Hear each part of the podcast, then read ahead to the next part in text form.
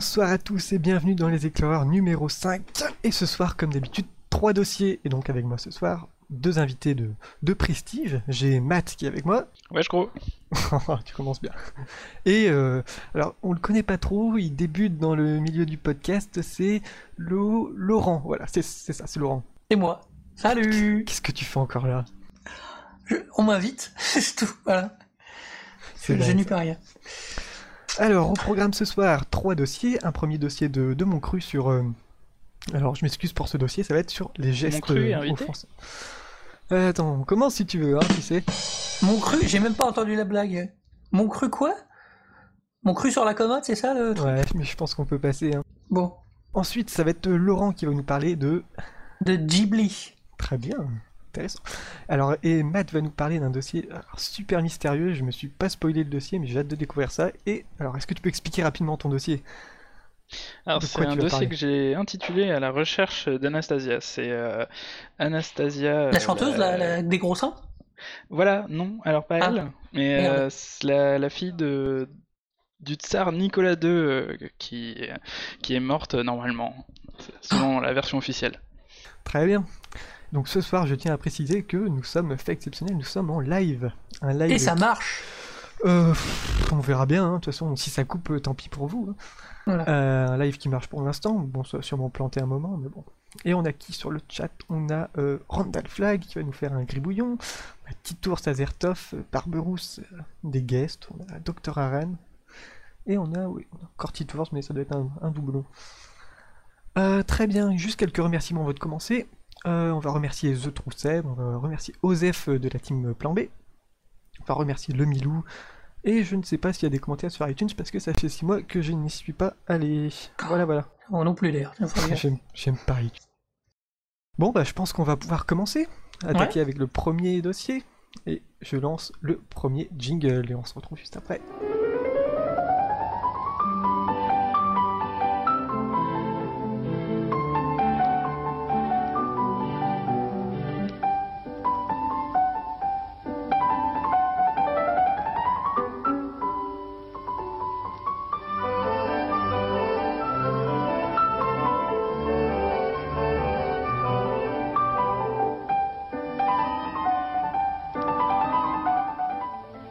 Magnifique jingle, n'est-ce pas? Chopin ou Mozart Je- Non, Mozart plutôt, non? Et Est-ce que vous avez, vous, vous avez trouvé la référence? Absolument pas. Bah, c'est Mozart, Absolument non? pas. C'est pas ça, mais ça doit... Euh, alors, pour vous expliquer, c'est Randall Flag qui m'a qui m'a conseillé ce jingle, donc euh, je remercie Randall Flag. Et donc, c'est un jingle de. C'est une, émission de 79 qui s'appelle Les mains ont la parole. C'était une émission qui était destinée au public sourd et malentendant, où à chaque fois il y avait quelqu'un qui racontait une histoire par des gestes, euh, des signes de la main. Donc, euh, petite référence au sujet de ce soir. Ah, on Euh, sent la référence de vieux pour Randall. Enfin, moi je dis ça. Alors, euh, pour clarifier ce soir, je vais pas parler de. Par exemple, comme dans Live to Me, je sais pas si vous connaissez. Le- Oui, la, série avec euh, Donc, j'ai pas Tim parlé de, de ce genre de gestes-là, les micro-expressions qui révèlent notre, notre humeur. Ça, je vais pas en parler. Je vais parler de ces gestes bien connus et de leur origine historique. Donc, je vais parler par exemple de la poignée de main, euh, du doigt d'honneur, entre autres. Ah, Mm.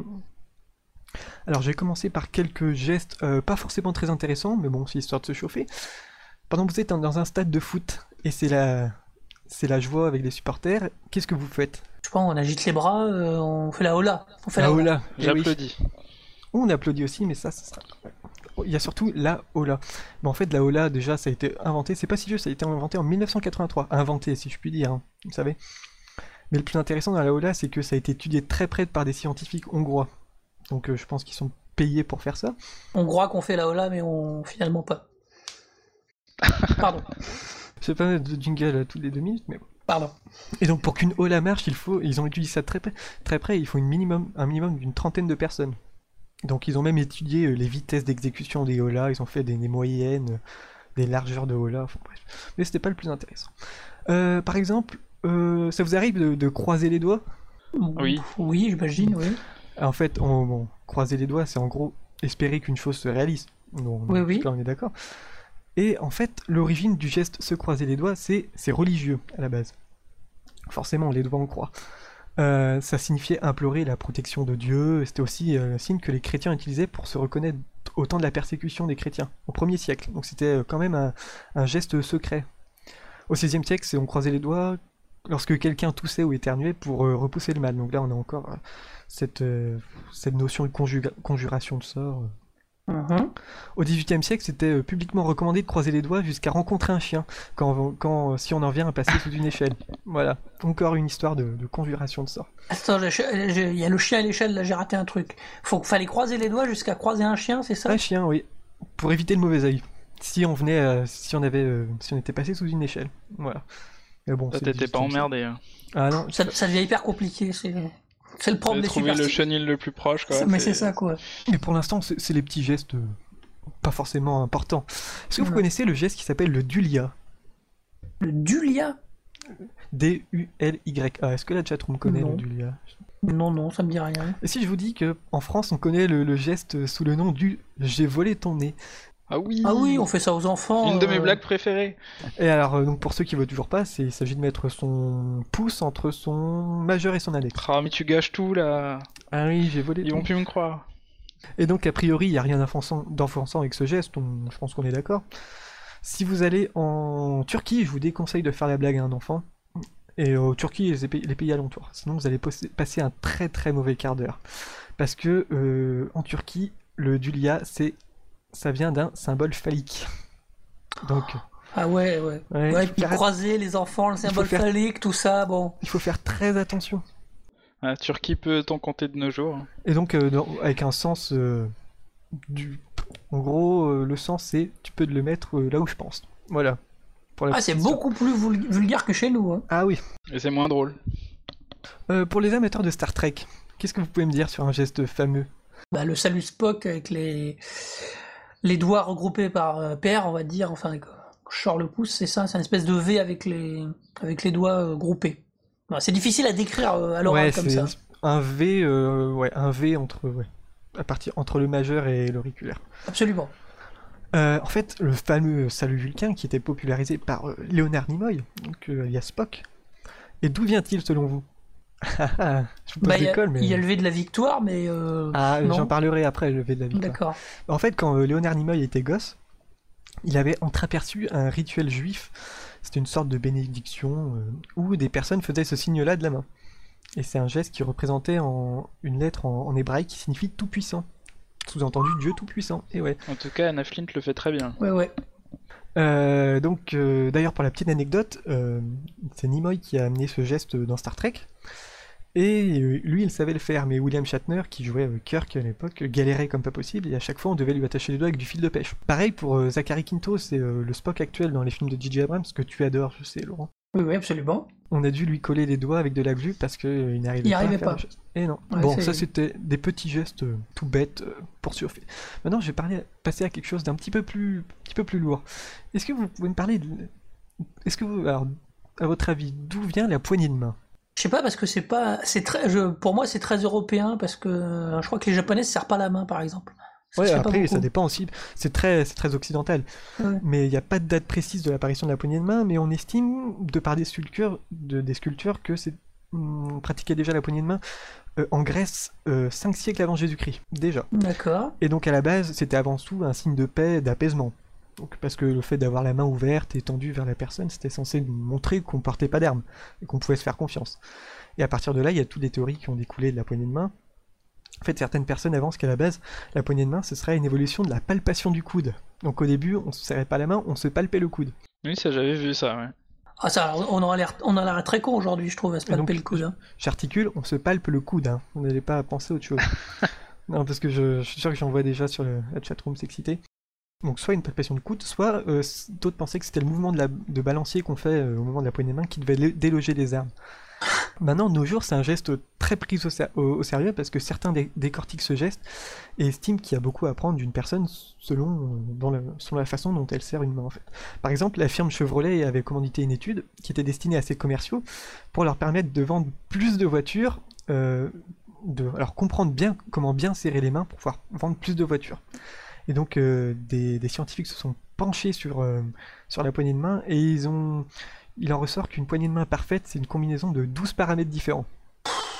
Donc, euh, inclinaison de la main, pas de sueur, main gauche, enfin, enfin main droite, tout ça. Si c'est les mêmes scientifiques qui mesuraient la là, il y en a vraiment qui, qui s'amusent bien, hein, je pense. Euh, Ah, je suis sûr que vous connaissez euh, celui-là. Alors, un geste a priori banal maintenant. Vous êtes en famille ou entre amis autour d'un verre, lors d'un moment important, et qu'est-ce qu'on en, qu'est-ce qu'on en vient à faire? Des gros doigts. Ah non, c'est pas ça, pardon. Des gros Non, non, autant pour moi. On Euh, s'applaudit. Non, on, on, on se fait la bise, mais non. Ah oui, on trinque. Ah ça, ouais, je connais celui-là. Vous connaissez? Ouais. En fait, le, le fait, bah, à ton avis Tiens, Alors, je crois que je sais. On Je crois que je sais. Vas-y, euh, vas-y, euh, euh, ça venait pas d'une époque où euh, il y avait beaucoup d'empoisonnement et Ouais. où le but c'était de, de croiser justement les verres pour que euh, il y ait donc du liquide qui s'échange un peu entre les deux coupes et que justement euh, on garde la confiance euh, en- dans ce qu'on boit quoi. C'est ce que j'allais dire. Eh ben, je pense que vous avez très bien résumé, mais j'ai quand même euh, Vas-y, vas-y. euh. explicité. En fait, euh, à la base, le, fait de trinquer, ça vient, selon toute vraisemblance, de l'Antiquité. Déjà, à la base, où les Romains et les Grecs célébraient les dieux et les morts en trinquant. Et en échange d'un souhait. C'est pour ça, par exemple, qu'on dit santé. C'est qu'on on souhaite la santé en trinquant. D'accord. Et au Moyen Âge, alors là, le fait de trinquer, ça change radicalement de signification. Les seigneurs et les autres euh, notables importants n'hésitaient pas à empoisonner leurs concurrents ou d'autres personnes dérangeantes. Et donc de ce fait, il y a une habitude qui s'était développée, c'est celle de verser un petit peu de liquide dans son verre, dans celui des autres, puis de boire une gorgée en se regardant dans les yeux Pour regarder la réaction, quoi. Pour, pour, euh, pour montrer que euh, était euh, digne de confiance. Puis après, finalement, ils se contentaient juste de, de cogner leur verre rempli à rabord, parce que ça suffisait pour échanger le liquide, euh, contre, donc cogner leur verre contre ceux des autres pour échanger un petit peu de liquide. Et donc le bruit qui résultait de ce fracas euh, des verres, c'était le chin, d'où l'expression faire chin chin. Ouais. Voilà. Oui, parce qu'ils avaient des coupes sérieuses. Nous, aujourd'hui, tu fais ça Ah avec oui, des verres, tout explose dans les mains. C'est des coupes où tu peux, tu peux te trancher le crâne avec. Hein. En Allemagne, je sais pas si vous êtes déjà allé en Allemagne. Si, c'est Prost, c'est ça, je crois. Alors je pourrais pas te dire ça, mais... Ils euh, ont des verres bizarres. Oui, ils ont des verres de... C'est le. Prosit ou le. Voilà, c'est un peu ça le. En fait, ouais, c'est une pratique super sérieuse en Allemagne. Personne ne doit boire une gorgée d'alcool avant que tout le monde soit à table. Et on trinque en se regardant dans les yeux. Et si personne le fait, ça t'attire le mauvais œil. Faut pas croiser aussi. Faut pas croiser les C'est chiant quand t'as toujours un mec qui te fait ça quand t'es au bar ou t'es électriqué autour d'une petite table et tout. euh, et tu, tu bah, c'est sympa, t'es avec tes potes et tout, et tu te mets à trinquer pour euh, fêter le bon truc. Et t'en as toujours un qui te fait Ah là, faut pas croiser, ah là là, faut, faut se regarder et tout. Donc tu passes euh, à 10 minutes à essayer de te viser l'œil de l'autre, d'attendre que l'autre ait fini de passer pour passer par deux. Ouais, voilà. C'est un peu le sport. Il y a aussi une superstition dans la marine américaine ne jamais trinquer avec de l'eau. Sinon, euh, la personne finira morte noyée. Tout simplement. Ça c'est une bonne excuse pour picoler autre chose ça. Oh oui. Ouais, je pense aussi, ouais.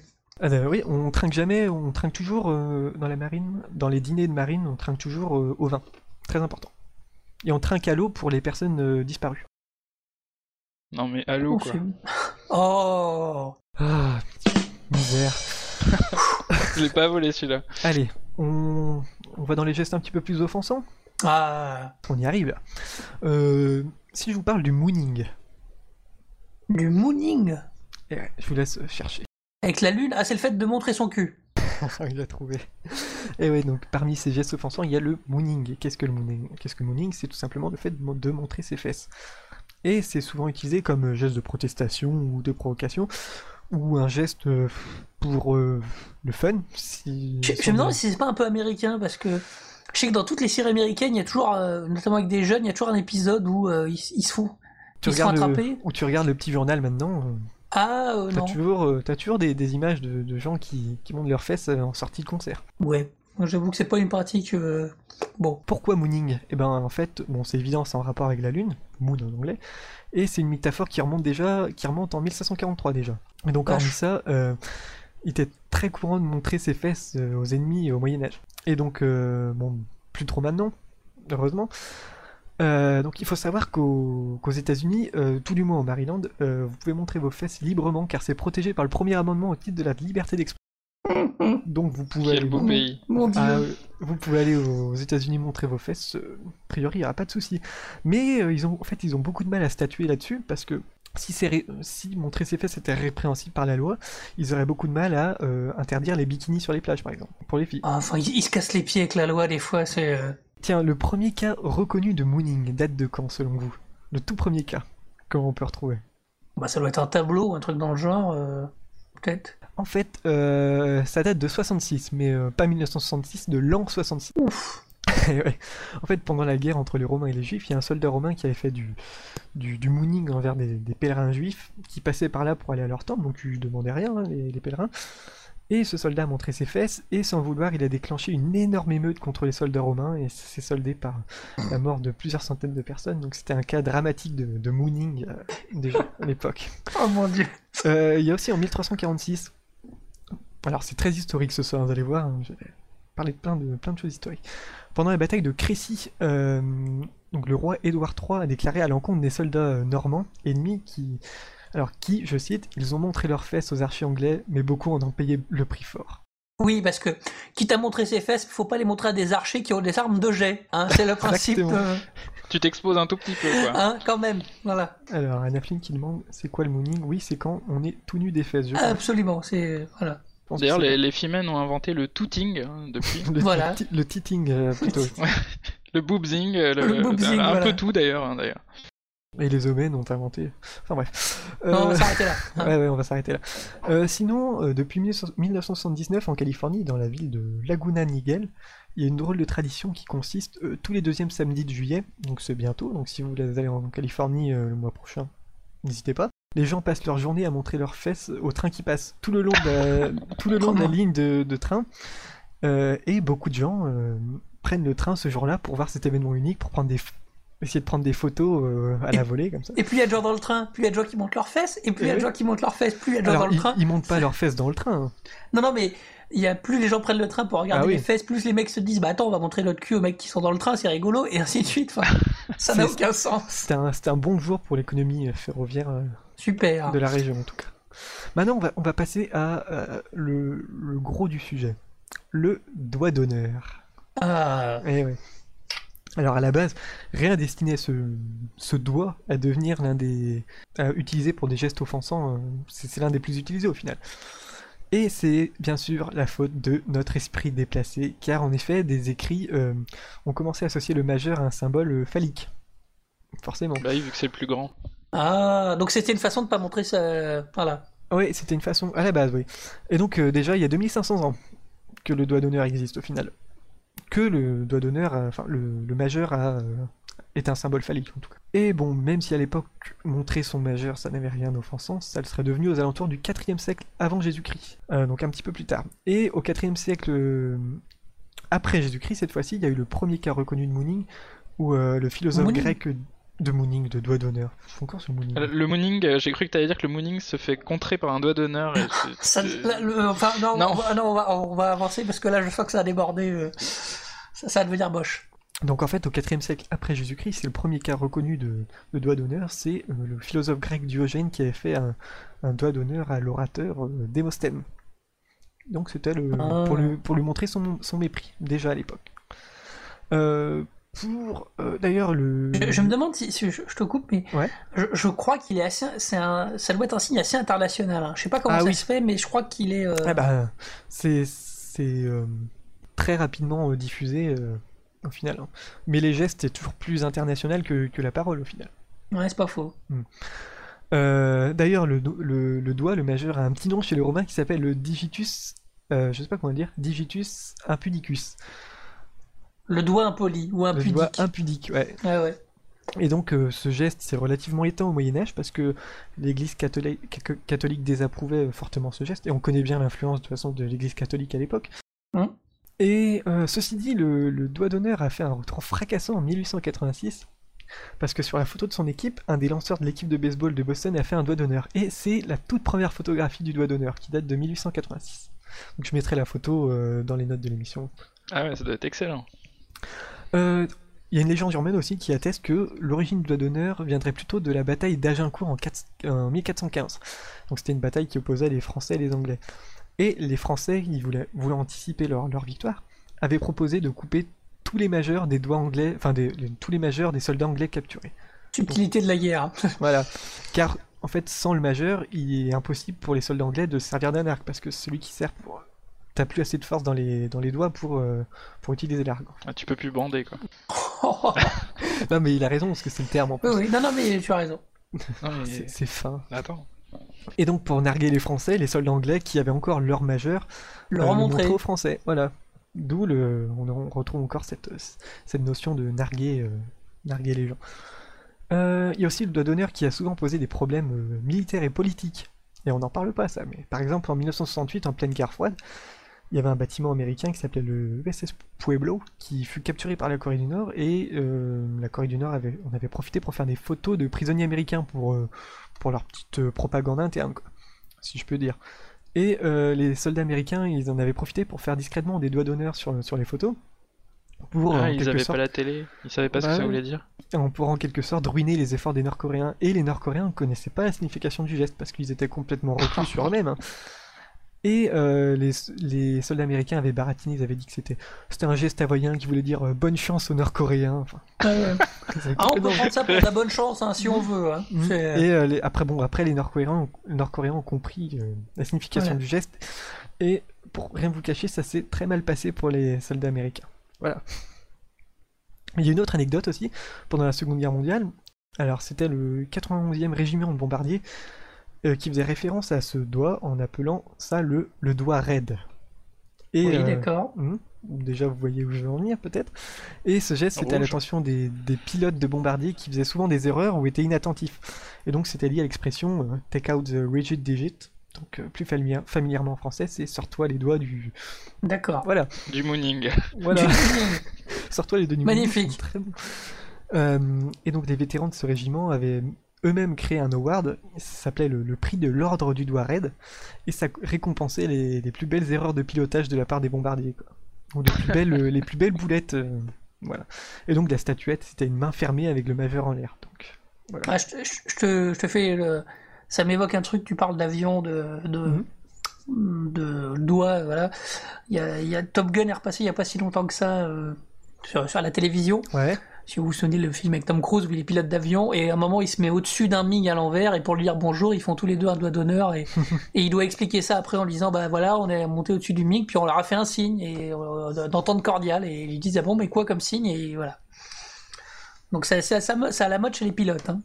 oui, oui. Bah, euh, on atteste les, les pilotes. C'est surtout, c'était beaucoup utilisé pour les pilotes, mais ça avait pas cette, cette, euh, ça avait plus cette connotation de euh, réagis, fais quelque chose, sors-toi les doigts du, du match, du mooning, comme on a dit. Oui.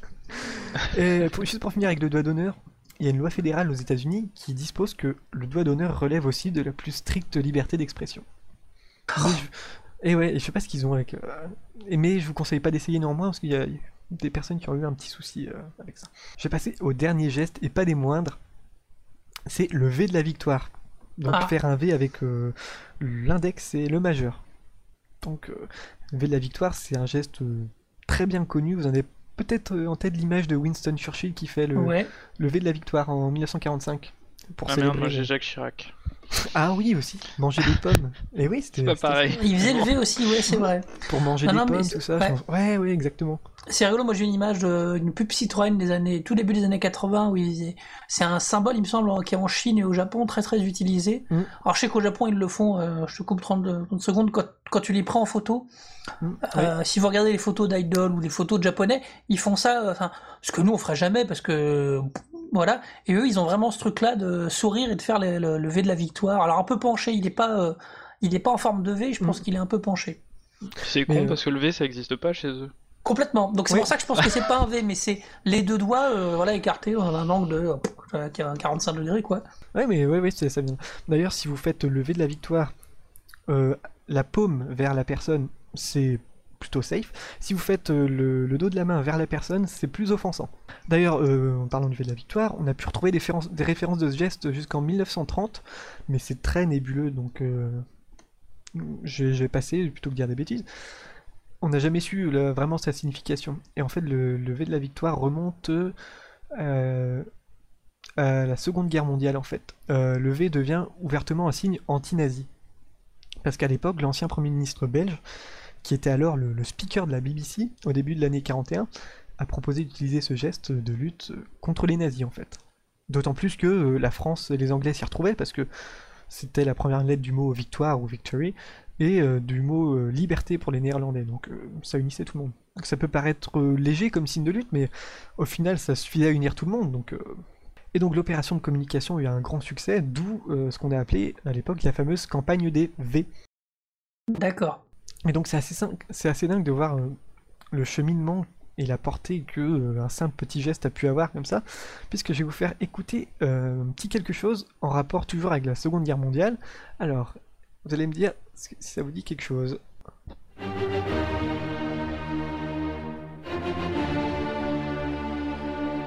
Alors, Bah, Beethoven ouais, alors je vais vous faire écouter les quatre premières notes. Vous voyez toujours Pom pom pom pom Ouais, alors en fait, pourquoi je vous parle de ça? En fait, ce que vous venez d'entendre, donc, c'est la cinquième symphonie de Beethoven. Et donc, pourquoi je vous parle de ça? C'est parce qu'en fait, les quatre premières notes de cette cinquième symphonie, euh, de cette cinquième symphonie euh, correspondent à l'équivalent en morse de la lettre V, du signe du V de la victoire. C'est trois courts et un long, quoi. Ta, Voilà. ta, ta, ta. Trois Ouais. courts et un long. Oh la vache. D'ailleurs, ça se lit en code morse, ça se lit dididida. Voilà.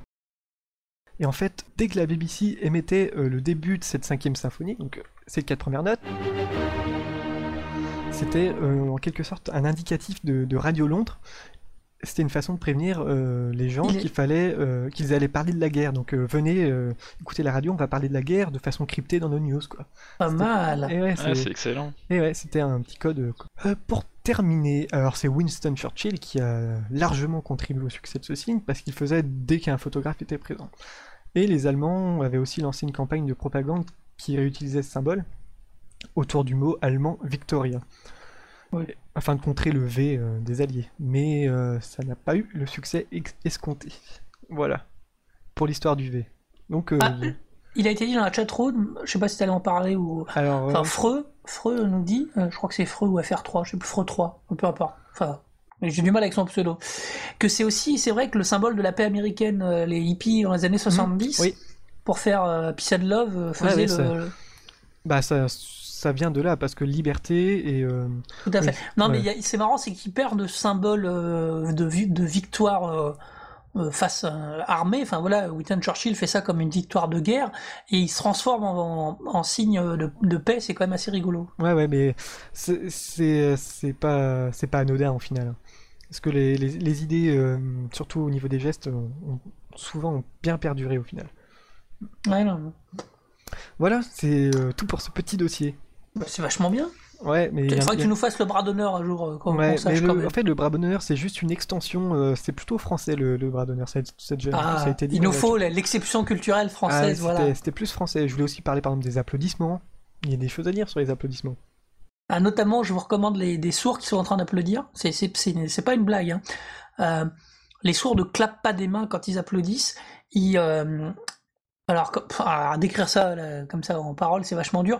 Ils tournent les mains euh, comme des marionnettes. Vous voyez un peu comment on fait les marionnettes en tournant les mains de euh, les mains séparées. euh, Mhm. je- euh, Ardisson faisait ça dans ses émissions avant pour faire de la promo, et c'est comme ça que des sourds applaudissent. Et la première fois qu'on voit une, une salle entière de sourds à pas applaudir, donc manifester leur contentement du spectacle en- juste en agitant les mains sans se toucher. Ouais. Ils font les marionnettes des tours, c'est ça quoi. C'est très très bizarre. Ouais. Voilà, il y a un effet. On a l'habitude qui, qui ont- de clapper des mains. euh, bon. Et il y a aussi quelque chose au niveau des applaudissements, on en parle quelques, Mhm. quelques secondes. Il y a aussi euh, quelque chose qui s'appelle la claque, et c'était euh, le fait de- d'engager des, des applaudisseurs, je sais pas comment on dit, Ouais. Des ça ressemble Des à un chauffeur qui, de salle voilà, la- ou la claque. des, hein, des applaudisseurs professionnels dans, les fait. spectacles pour un petit peu Pour lancer le le- public, pour lancer le- les applaudissements en fait. Un petit Mais peu c'est comme... Sur les plateaux de télé, euh, c'est ça, ils font ça les mecs sur les plateaux de Ouais, télé. mais après, ouais, les... et après, on se retrouve quand même ce petit côté artificiel, donc euh, c'est moins spontané. Bah oui. malheureusement. Parfait, je pense qu'on va passer au deuxième dossier de, de Laurent. Alors, je t'ai préparé un, un jingle, et euh, alors, je vais le passer et on en discute juste après, d'accord? D'accord.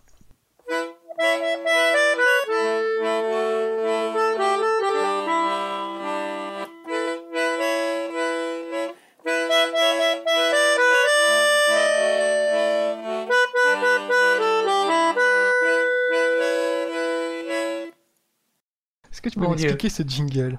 Est-ce que je peux expliquer Oui, alors. Ce jingle est, ouais. est une, une interprétation absolument magistrale au, au Mélodica. Alors, si vous savez pas ce que c'est que le Mélodica, je vous invite à faire une petite recherche Google. C'est un espèce de truc dans lequel on souffle, où il y a des touches de piano euh, tout, tout petites. Alors, euh, l'interprète n'est autre que la, la- la fabuleuse euh, Ah oui, Apollinaire. on lui fait coucou. qu'on lui fait coucou, absolument, il nous dit merci. Et le thème est le thème du Bro Clash, qui est l'émission que je fais avec mon frère. Et ce petit cadeau m'a été fait au cours d'une d'une forme de publicité pendant Queen Novi euh, par Barberousse et son équipe, dont toi évidemment, mais euh, et d'autres. Donc voilà. Donc je vous remercie encore beaucoup beaucoup. On était très très très très touchés avec mon frère de de cet hommage au Mélodica et la Polynarde qui voilà qui a pris sur son temps, j'imagine, pour faire ça, parce qu'en ce moment elle est en en train de faire un spectacle dont vous avez entendu parler, donc je vous recommande d'aller, euh, qui est la bande du tabou, mais voilà, c'est vraiment un truc, oui, oui, c'est, c'est, c'est le, une version euh, du broclash assez, assez spéciale. Absolument. Voilà, c'est juste pour la petite. Merci, c'est gentil. Vas-y, tu peux y aller pour ton dossier. Tu vas nous parler de quoi alors, au final Je vais vous parler de Ghibli. Alors, Ghibli, euh, quand je le dis comme ça, on se demande un peu ce que c'est, parce qu'en France, on a tendance à dire Ghibli, G-H-I-B-L-I, et c'est le studio euh, d'animation japonaise euh, très connu, auteur des, des, des, films d'animation comme Princesse Mononoke, Le Voyage de Shiro, euh, voilà. C'est, on le connaît nous comme ça. Alors ça se prononce Ghibli à la japonaise. Ghibli, on est d'accord. C'est comme GIF et GIF, il y a toujours cette petite guerre là-dessus. Oui, voilà. Sauf que le créateur du GIF a, mis tout le monde d'accord, c'est ça. Hmm. Alors, ça, va être assez simple. Hein. Je vais vous parler un peu de l'origine du studio, parce que comment ce studio est un peu né. De revoir un petit peu la filmographie euh, au cours du studio. Comment, euh, comment elle a d'abord débuté euh, par être très connue au Japon, puis après a explosé dans le monde entier. On va parler un peu de la relève, parce que le studio porte sur des personnes sur deux, sur un trio, même un duo de, personnages, et on se demande qu'est-ce qui va se passer parce qu'un jour ils vont peut-être arrêter de faire des films. donc voilà, on va évoquer un peu le, ce qui va arriver demain, et puis les prochaines sorties de films. Et puis je vous ferai un petit bonus, mais je vous dis pas ce que c'est, euh, qui sera assez court, mais euh, voilà, où je vous évoquerai euh, une chose qui est en lien avec le, studio. Alors l'origine, bah, c'est qui? Alors hum, l'origine, c'est deux personnes principalement, qui sont évidemment Hayao Miyazaki, très très connu, et, euh, et, Takahata, je vais trouver son prénom euh, dans 30 secondes. Euh, Michel. Michel, ouais, c'est pas terrible ça quand même. Hein. Francis. Isao, voilà, pardon, Isao Takahata. Ces deux animateurs qui se connaissent depuis les années 60, ils ont partagé, tous les deux, ils ont travaillé sur des séries télévisées au Japon, animées évidemment, c'est donc ces deux animateurs. Et et donc, ils, vraiment, ils se sont rencontrés, ils ont accroché, euh, ils ont travaillé sur Lupin 3, par exemple, sur Heidi, ah. sur Conan, voilà, qui sont des séries animées sur lesquelles ils sont plus ou moins rencontrés. Euh, il a un moment, dans les années 70, ils se rencontrent euh, au milieu des années 60, dans les années 70, la télévision euh, japonaise produit de plus en plus d'animés, et du coup, de plus en plus de, avec une qualité de moins en moins intéressante. On en reparlera dans ce qu'on verra nous en France, qui date plutôt des années 80, mais voilà tous les deux, Miyazaki et Takahata, euh, merci oui, c'est bien Isao, euh, Takahata ont envie de faire des choses de qualité, ont vraiment une envie de, de monter la, de monter ça et de du coup de monter leur propre studio euh, d'animation euh, de, de, cinéma. Tout de suite, ils se disent on a envie de faire des choses, donc on a envie de créer un studio indépendant japonais. Donc au début des années 80, ils décident de se lancer dans l'adaptation d'un manga qu'a écrit euh, Hayao Miyazaki qui s'appelle Nausicaa.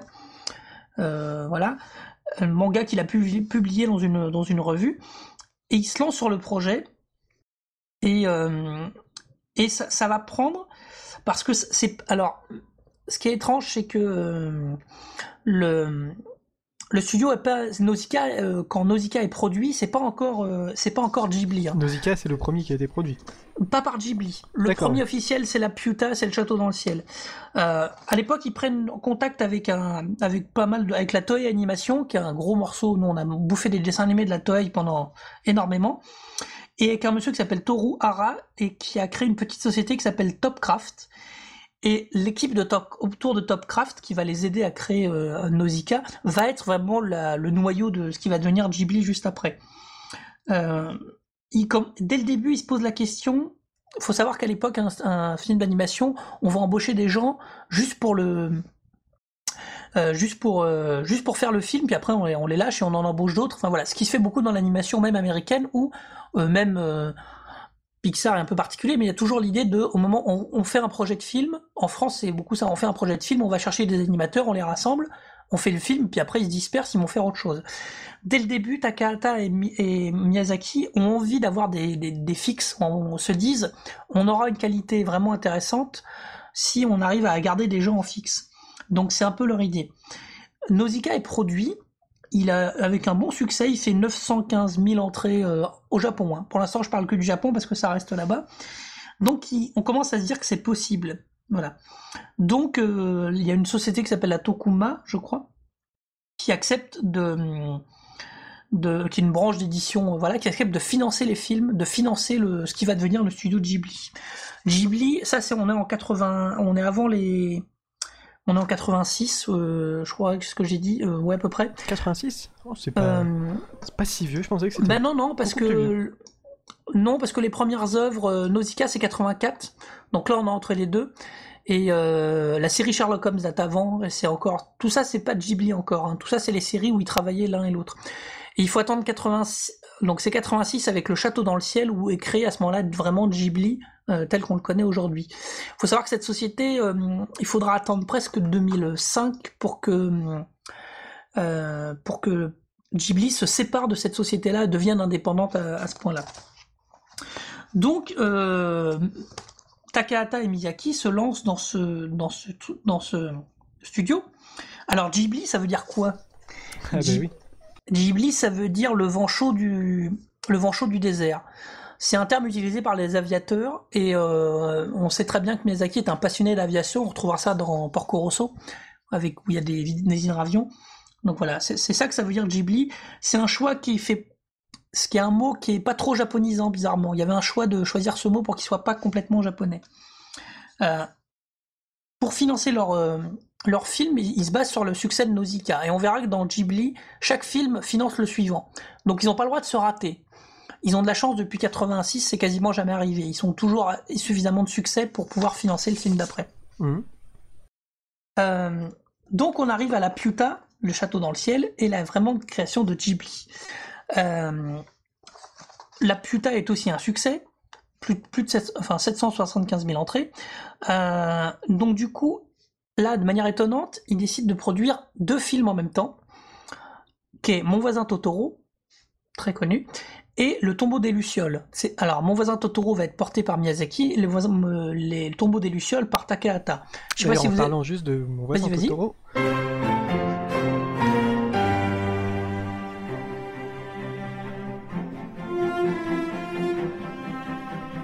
Voilà, la magnifique musique de Totoro.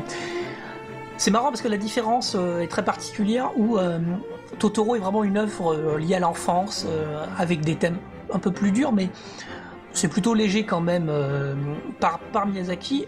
le tombeau des Lucioles, je sais pas si vous l'avez vu, ça vous dit quelque chose ou pas? J'ai pas vu du tout. C'est l'histoire de. C'est après, le, après le bombardement d'Hiroshima. C'est deux enfants, un frère et une sœur, qui se retrouvent un peu tout seuls et globalement, je vous spoil, dès le début, on sait que la sœur est irradiée et va mourir. Voilà. Et elle a 7-8 ans, lui en a 10 ans. Donc c'est un espèce de. C'est un film magnifique, mais qui te fait pleurer. Euh, parce que plus tu avances, plus tu sais qu'elle va mourir, plus ça devient dramatique. Enfin voilà. Donc c'est deux œuvres très différentes qui marchent toutes les deux. Toutes les deux fonctionnent plutôt bien.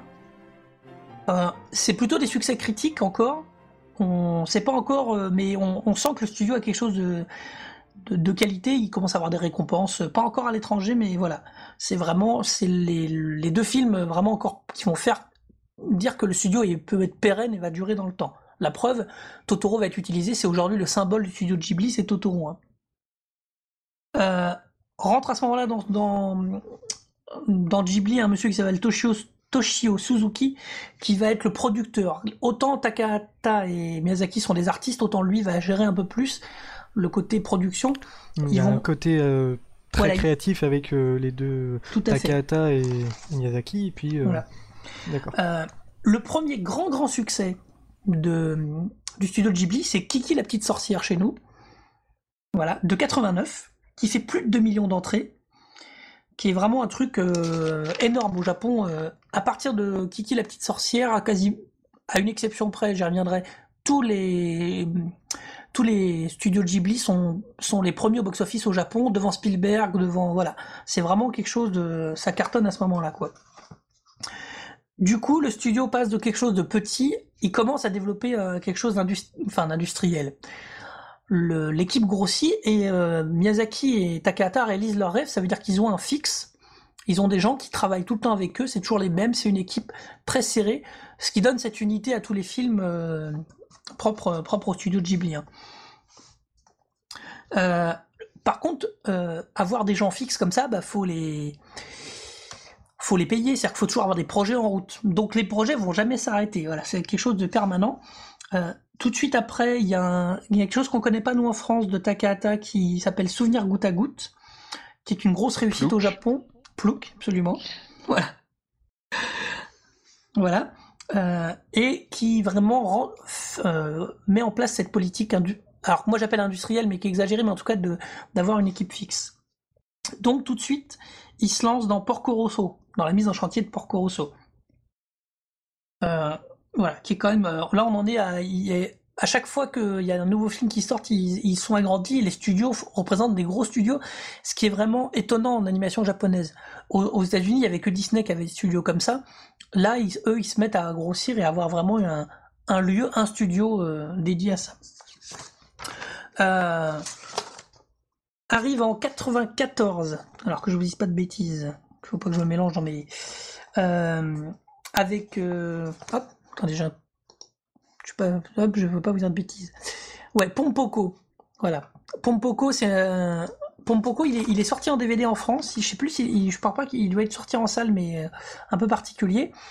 Euh, Pompoko, c'est l'histoire de Tanuki. Tanuki, c'est des ratons laveurs japonais. C'est un peu hmm, particulier. Qui se transforment et qui ont des grosses testicules. Voilà, c'est important à préciser. Non, non, je. Quoi Oui, oui, je plaisante pas. Qu'est-ce que tu racontes Non, non, je vous jure. Ici, hein. Le tanuki est une créature. Alors, c'est un véritable animal. Je vous dis, c'est un. C'est un gros gros raton laveur, on va dire. Euh, c'est vrai aussi le coup des testicules. Et il est toujours représenté avec des grosses testicules. Et quand vous voyez Pompoko, c'est une histoire réelle. Ça veut dire que c'est un projet de, c'est un projet de construction de l'urbanisme euh, à Tokyo qui va écraser une forêt et les tanuki vont défendre cette forêt contre le, euh, absolument, euh, vont défendre la forêt contre cette urbanisation. Il faut savoir qu'à l'époque, euh, ça se passe à Tokyo. Tokyo a des vrais problèmes d'urbanisation. C'est une ville énorme. Je leur parlerai un petit peu après aussi. Donc c'est vraiment le, cette histoire est vraiment est, réelle. Pas l'histoire du fait qu'il soit défendu par les Tanuki, mais voilà, des ratons laveurs à grosse burne, nous dit Barberousse, c'est tout à fait bien résumé. Parce qu'on les voit, par exemple, je vous spoil une petite scène, mais il y a un moment où il y a des, des, des pelleteuses qui arrivent pour éradiquer la forêt et le pompoko va, va, va bondir et va attraper ses testicules pour enrober tout pour euh, couvrir tout le si si je vous jure toute la toute la tout le tractopelle. Voilà. S'en sert comme ballon sauteur ou ah bah il voilà il manipule ça beaucoup avec. C'est très très bizarre parce que voilà je pense que montrer ça euh, à des, nous sur notre culture eux c'est eux ils sont euh, ouais, choquant ça, choquerait voilà. Mais nous eux ils sont dessinés comme ça. C'est des, des, icônes ils ont il y a beaucoup de choses qui c'est des animistes. La société japonaise est très mm. animiste. Et donc euh, il y a des esprits dans tout y compris dans les tanuki alors qu'ils se transforment. Donc voilà. Donc c'est c'est vraiment un c'est un des un beau beau film de, de Tanaka de Takahana pardon et c'est la première fois qu'on utilise de l'image de synthèse au studio Ghibli c'est aussi une première une première pour Disney, par exemple, c'est La Belle et la Bête qui doit, dater, qui doit dater aussi de cette époque-là où l'informatique arrive suffisamment à, maturité pour qu'on commence à l'intégrer euh, là-dedans. Et puis arrive euh, le vrai succès qui est euh, Princesse Mononoke, où là, c'est vraiment quelque chose où ça va dépasser un peu les frontières pour deux raisons. Et du coup, je fais un petit par presque une aparté, c'est que pour sortir du Japon, le studio Ghibli a pas le point, a pas le poids pour euh, distribuer ses films. Donc il se dit qu'est-ce que je fais, avec qui je signe? Il faut savoir qu'à partir de, cette période-là, Pompoko et surtout la princesse Mononoke, bah la Fox, euh, la Warner commence à titiller, du, à s'intéresser, à dire, euh, ce serait pas mal que vous fassiez avec nous ces trucs, voilà, que vous travaillez avec nous.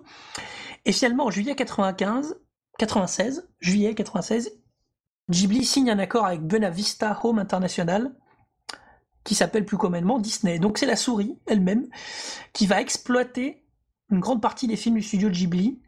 Euh, alors ils ont le droit d'exploitation partout sauf en Asie, évidemment, puisque Ghibli arrive à distribuer en Asie, mais pour le monde, euh, voilà. Il y a beaucoup, tout le monde, enfin, l'image s'angoisse parce que ça y est, ils ont vendu leur âme, euh, c'est la catastrophe et tout. Alors, L'idée, c'est que de toute façon, euh, Disney ne fait que distribuer les films. L'accord et l'accord dit qu'il n'y a aucune, il, doit- il est interdit à, à Disney d'intervenir sur les films. Enfin, voilà. Euh, alors parce que Nausicaa était sorti aux États-Unis, avait été un peu tronçonné, coupé, redé- remonté comme, euh, j'allais dire comme ça, comme ça faire les Américains. On a fait pareil en France avec les dessins animés japonais qu'on recoupait, Oui, qu'on remontait pour arranger la Les sauce. couteaux quoi. de cuisine et tout ça. Voilà, tout à fait. Euh, par contre, finalement, là, Disney va plutôt, bien se comporter. Pourquoi Ghibli accepte aussi? Parce qu'ils sont le Princesse Mononoke et, je me suis trompé, c'est juste avant Princesse Mononoke. Ils ont un peu besoin d'argent pour la grosse production qui est Princesse Mononoke. Donc ça, euh, il y a un petit côté où euh, ça va leur donner un petit afflux d'argent qui va les aider pour finaliser Mononoke. Finalement, euh, l'accord avec Disney sa relève est une réussite parce que ça va permettre au monde entier, y compris la France, de découvrir beaucoup mieux les œuvres du studio Ghibli. Euh, et il est globalement, euh, Disney n'a pas été très violent. Alors bon, si quand même. Euh, le, pour, Princesse Mononoke, ils ont enlevé le générique original ils ont ils font une chanson en anglais. Ils ont failli mettre Madonna quand même. hein. Donc voilà, bon, on y a échappé. Oh putain, quelle horreur. Par contre, il n'y a aucune scène qui est coupée sur les 2h15. Mononoke fait 2h15, ce qui est énorme. Il y a des scènes de violence assez dures. Euh, tout ça, c'est pas, ça rien de coupé. Euh, voilà, il y a vraiment peu de choses, peu, peu de problèmes. Même Disney a investi 10% dans un film qui, qui est pas très connu, qui s'appelle Les Mes voisins, les Yamada de Takahata Oh oui, ouais, je connais. et qui est très très bizarre, euh, alors qui, qui sera un espèce de demi-succès parce que il est, c'est espèce de, c'est pas c'est un dessin très particulier. Mais c'est la, c'est la première fois que Disney investit sur un dessin animé hors de, hors des États-Unis. Donc c'est quand même euh, très particulier. Donc voilà. Alors, finalement, on va avancer un petit peu. Hein. Sur la relève, qu'est-ce qui va se passer après euh, après, après, euh, succès, alors en 2001, il y a quelque chose d'énorme, c'est le voyage de Chihiro, qui est surtout, qui commence, qui a des prix à travers tout le monde, qui est primé au Festival de Venise, qui va être Oscar de meilleur film d'ani- de, étranger, enfin voilà, qui a un carton quasi planétaire. Euh, donc vraiment, c'est là le- le- l'explosion et le triomphe du studio du studio Ghibli. Ils en profiteront euh, pour continuer à s'étendre un petit peu. En, en 99, deux ans avant, ils ouvrent un musée Ghibli. C'est-à-dire quand ils déplacent leur, euh, ils quittent les premiers lieux qu'ils avaient, euh, les lieux précédents, pour avoir encore plus gros, et ils créent le musée Ghibli. Mais le musée Ghibli, j'y reviendrai un peu après. Euh, donc voilà, c'est alors, il se pose la question à ce moment-là de la succession, de, enfin de la- de l'avenir, parce que ces deux bonhommes qui sont là depuis quand même des années, bah, ils sont un peu, ils sont un peu en manque. Enfin, on se dit qui peut continuer. On a sur une écurie comme Disney, euh, il y a des plein de réalisateurs. Il y en a vraiment euh, énormément, euh, énormément. Là, eux, c'est toujours été centré sur eux. Ils sont quasiment, ils ont principalement eux fait tout le, tous les, toutes les succès de Ghibli depuis le début. C'est ou Miyazaki ou Takahata. Oui. Ils commencent à essayer d'embaucher des gens pour tester. Voilà, il y a, il y a des gens qui, y a- ils vont embaucher. euh, hop, je vais vous retrouver son nom. Est-ce qu'au final, il n'y avait pas une crise des idées de, de leur part? Au point Pas de, de vouloir euh, Pas forcément. C'est vraiment euh, l'idée d'un moment de. euh, Miyazaki a plusieurs fois annoncé sa retraite de fatigue. Euh, souvent, il est revenu parce qu'il y a eu, alors il, est- il y avait un collaborateur proche qui est décédé, donc finalement, il voulait partir, mais il ne revient pas. C'est un personnage Miyazaki qui annonce sa retraite depuis très très longtemps. hein, voilà. Ouais.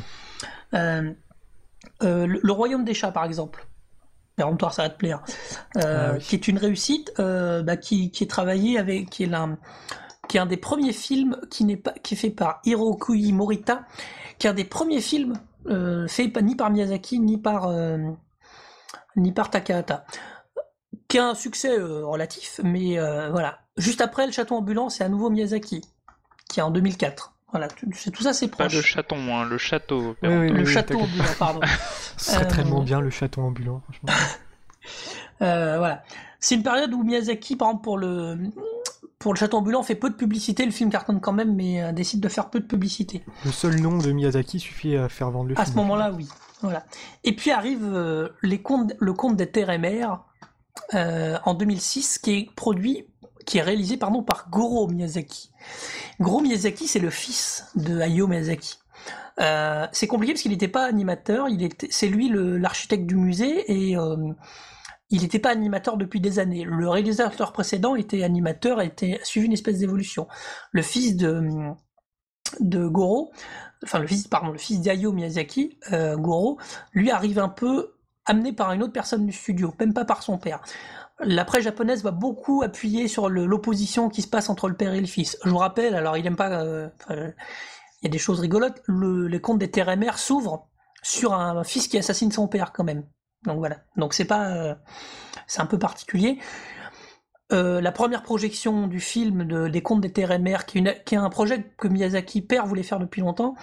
la première projection hein, au studio, le père se lève avant la fin du film et se barre en disant qu'il aime pas. Enfin voilà, ça, ça a été quand même compliqué. Goro a fait un journal sur le net euh, évoquant tous ses problèmes de tous ces problèmes de tournage. Enfin voilà, il a vécu ça vraiment comme un traumatisme au point qu'on s'est demandé s'il en referait un deuxième. Donc voilà. Donc pour la relève, c'est encore euh, un peu compliqué quoi. Euh, euh, Oh, les feuilles en papier. ouais, ouais, je sais, c'est pas pas. 2.0 ça. Hein. Ah bah je sais. Euh, Miyazaki revient à la réalisation. Oui, à chaque fois, il avait déjà annoncé une ou deux fois déjà sa retraite. Pour, il avait envie de faire un film très orienté sur les enfants. Et il fait Pogno sur la falaise. Ah, je, Voilà. je l'ai pas aimé. du- Souvent vraiment- pour cette raison-là. Pogno sur la falaise, je pense, c'est vraiment un film très très enfant. Surtout quand on le regarde à 5h du matin. Oui, on a vécu la même chose euh, lors de la nuit Oui. Miyazaki euh, au Max Linder. Mais c'est un beau film, mais c'est vrai qu'il fait très simple, qui, est- qui, qui a pas la, la profondeur du château ambulant, la dureté d'un d'un Mononoke. Donc euh, Mm. là, juste à- en deux- ça c'est 2008 Pogno. En 2010, Arietti qui est sorti en- avec une musique euh, d'une de Cécile Corbel, je crois, qui est, qui est une bretonne absolument. Répète ça, Barberousse. Voilà, n'est pas réalisé par euh, les deux. Euh, il est, c'est réalisé par Hiromasa Yonebayashi. Donc pareil, c'est encore un test. Alors je pense qu'il va, qu'il va être un peu plus concluant parce que voilà, on avance quand même dans, l'idée qu'il y a une relève possible, même si les deux ont du mal à lâcher la- l'affaire. Bah, la preuve, euh, euh, Miyazaki va revenir. Alors Goro va revenir pour la colline au coquelicot en 2011. Euh, donc à nouveau le- là sur le, travail entre le père et le fils va être beaucoup va être beaucoup plus synergique ça va beaucoup mieux marcher d'abord parce que la colline au coquelicot c'est l'enfance de d'Ayo Miyazaki c'est un scénario de lui il a été plus présent et évidemment ça a mieux ça a mieux fonctionné le, film est beaucoup mieux passé auprès de la critique quand même euh, globalement donc euh, donc voilà donc il y a quand même encore toujours, on se demande qui, parce que le prochain film de, Ghibli, ce sera Kaze Tashinu. Euh, pour l'instant, j'ai pas de titre français, vu qu'il va sortir euh, l'été 2013, là. Et c'est Miyazaki qui réalise. On sait pas trop de quoi ça parle. Il a gardé beaucoup, beaucoup, beaucoup de secrets. Euh, on sait que ça parle de... Il y a encore des avions, il y a encore... euh, ça va porter sur un... Peut-être sur un peintre, voilà, c'est... Il Ça s'appelle Le vent se lève, pardon, voilà. Euh, donc c'est vraiment euh, à nouveau on retrouve Miyazaki et le Hayao. Donc voilà, donc comme quoi la retraite n'arrive pas, Takahata a du mal à finaliser des projets, il, devait faire un film aussi en même temps qui est repoussé, on sait pas à quand. Donc voilà, donc ça, ça a jamais aussi bien marché pour, euh, pour le studio de Ghibli, et à la fois ils ont quand même des petits problèmes internes, alors euh, ils fonctionnent, ils ont fait un jeu vidéo euh, sur PS3, euh, Nico, Oui, Nino Kuni. Nino Kuni. Euh, le studio est devenu dépendant en 2005. Ce que je disais, il s'est séparé de la branche d'édition qui les portait depuis le début, notamment grâce aux produits dérivés. Parce qu'évidemment, il y a des milliers, des milliards de peluches Totoro qui se vendent. Oui. qui est un des plus gros. euh, N'est-ce voilà. pas Petit ours N'est-ce pas Titours, absolument. Euh, je vous rappelle que Georges Lucas était aussi euh, un, un cinéaste qui est devenu indépendant grâce à son- ses produits dérivés. hein. Donc, euh, donc voilà. Euh, c'est vraiment ce qui fait la particularité de Ghibli un peu. Au moment où euh, ils ont démarré dans une époque où la- l'animation japonaise était dans un état d'industrialisation médiocre pour la télévision, eux ont une volonté de faire de la qualité. Euh, ils sont devenus indépendants. Euh, je vous dis, je vous ai parlé d'idée d'avoir non pas une équipe euh, à chaque fois, mais d'avoir une équipe fixe. Donc voilà, tout ça, ça fait vraiment une particularité euh, sur le sur cette animation japonaise qui nous est arrivée, qui est un fer de lance énorme pour eux, parce qu'après ça, on a pu avoir nous des d'autres animateurs japonais hors Ghibli, les Jinro. Jinro, c'est un film, hein, les les Ça y est, il manque un film très connu, euh, Cyberpunk, euh, Ghost in the Shell. Donc voilà. Tout ça, c'est des choses euh, qui ont amené à la particularité du Ghibli et qui ont fait son, succès. Sauf que maintenant, Ghibli doit trouver les moyens de continuer encore dans le temps. Si un jour les deux créateurs de base venaient à s'arrêter, je leur souhaite pas de disparaître le plus tard possible. Mais voilà. Petit bonus, parce que j'ai déjà beaucoup parlé. Je vais vous parler quelques instants du musée Ghibli, parce que j'ai eu la chance de, vous voyez, d'aller à Tokyo il y a même pas un mois. De fin, voilà, je suis passé trois semaines à Tokyo et j'ai pu visiter le musée Ghibli. Euh, vraiment, vraiment, si vous avez l'occasion d'aller à Tokyo, alors le voyage et il y a plein d'autres choses à faire, mais aller au musée Ghibli, c'est vraiment magique. Euh, ils ont réussi à recréer quelque chose. Le musée, il n'y a pas de parking devant. Faut imaginer, euh, c'est dans un parc, donc faut y aller à pied. Euh, le métro, le premier métro est à 700 plus plus 700 mètres, quoi, ce qui fait pas mal. Donc il y a un côté, on n'a pas dans le côté industriel d'un, je vais être méchant, d'un Disneyland où euh, il y a un parking de, de 2000 hectares devant, quoi. On y va à pied. C'est un, c'est une petite structure. Faut réserver ses billets. il y a des heures, c'est-à-dire qu'à 14 heures vous pouvez rentrer. voilà, quand on réserve son billet, il y a une heure dessus. C'est une maison complètement baroque enfin très bizarre avec des escaliers en colimaçon avec des petites voûtes avec des portes plus petites que d'autres. Enfin voilà. C'est vraiment dans un univers euh, complètement euh, co- complètement euh, propre à Ghibli d'ailleurs. C'est à la fois pour les enfants parce que par exemple il y a un chabus. Vous connaissez le chabus de Totoro en plus mais qui fait euh, 3 mètres de long et 1 mètre de haut. Un énorme chabus qui est réservé aux enfants. C'est-à-dire que les adultes n'ont pas le droit d'aller dedans, alors que les enfants ont le droit d'aller de monter dedans, de, de s'amuser dedans. On traverse à travers des pièces, les, comme on si on était dans les ateliers des animateurs qu'ont été euh, Miyazaki, Takahata, avec tous leurs livres, toutes leurs inspirations, des croquis, des cellulos, des plein de petites choses. On est vraiment, euh, alors c'est typique d'ailleurs du côté japonais, c'est-à-dire qu'on se promène à, on peut toucher les objets, c'est-à-dire qu'il n'y a rien sous vitre, tout est accessible. On est au Japon, on ne touche à rien. Voilà. Je sais pas si ce serait faisable en, en France, mais bon. Euh, on se balade, euh, parmi tout leur univers, on voit qu'ils tous ils ont vu des choses françaises, par exemple. On cite souvent Le Roi et l'Oiseau, qui est un dessin animé français des années euh, 70, je crois fin 70, euh, avec un scénario de Jacques Prévert, ils l'ont vu. Voilà, c'est des choses où euh, euh, ils ont cette y a, on voit toute leur inspiration, c'est vraiment magique. Et puis il y a les diffusions de courts métrages euh, qu'on ne peut voir qu'au musée de Ghibli. Donc voilà, quand vous avez vu des courts-métrages là-bas, il y a une espèce de snobisme qui dit voilà, moi j'ai vu un court-métrage sur un chabus, sur un chaton-bus. Voilà, ça me plairait encore beaucoup à et Oh oui. on ne le voit que là-bas. Euh, donc voilà, donc c'est vraiment quelque chose que je vous recommande euh, sur le sommet de- du musée qui est, euh, on peut aller accéder, tout est recouvert de végétation et il y a un, un robot de la Piuta à taille réelle, le robot de château dans le ciel. Donc voilà, donc c'est quelque chose, il faut vraiment, si vous allez, si vous allez à Tokyo, ratez pas ça, c'est, ça se prend en avance, mais il faut vraiment pas hésiter à le faire. Et voilà. Et comme dit Barberousse, je reviens sur la fin de mon petit dossier, il a raison, le, il est probable que l'avenir de Ghibli viendra d'autres personnes que de, même s'ils seront toujours là, et ils ont, l'esprit va rester là, le, ça va venir d'autres, d'autres réalisateurs que Takahata ou que, que Miyazaki. Voilà! Très, très bien. Très intéressant. Et c'est vrai que je connais pas assez euh, Ghibli. Tout ressort en Blu-ray, c'est le moment, faut y aller.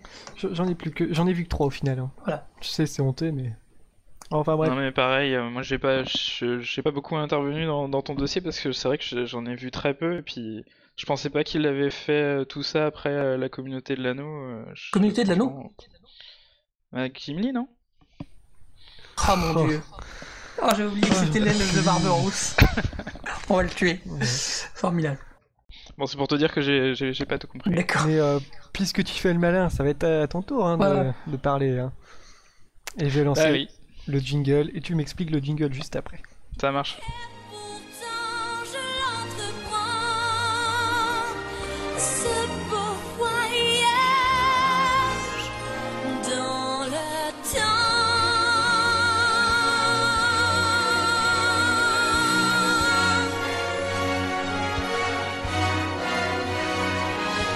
Alors attends, tu vas m'expliquer ça parce que pourquoi pourquoi j'ai mis ça?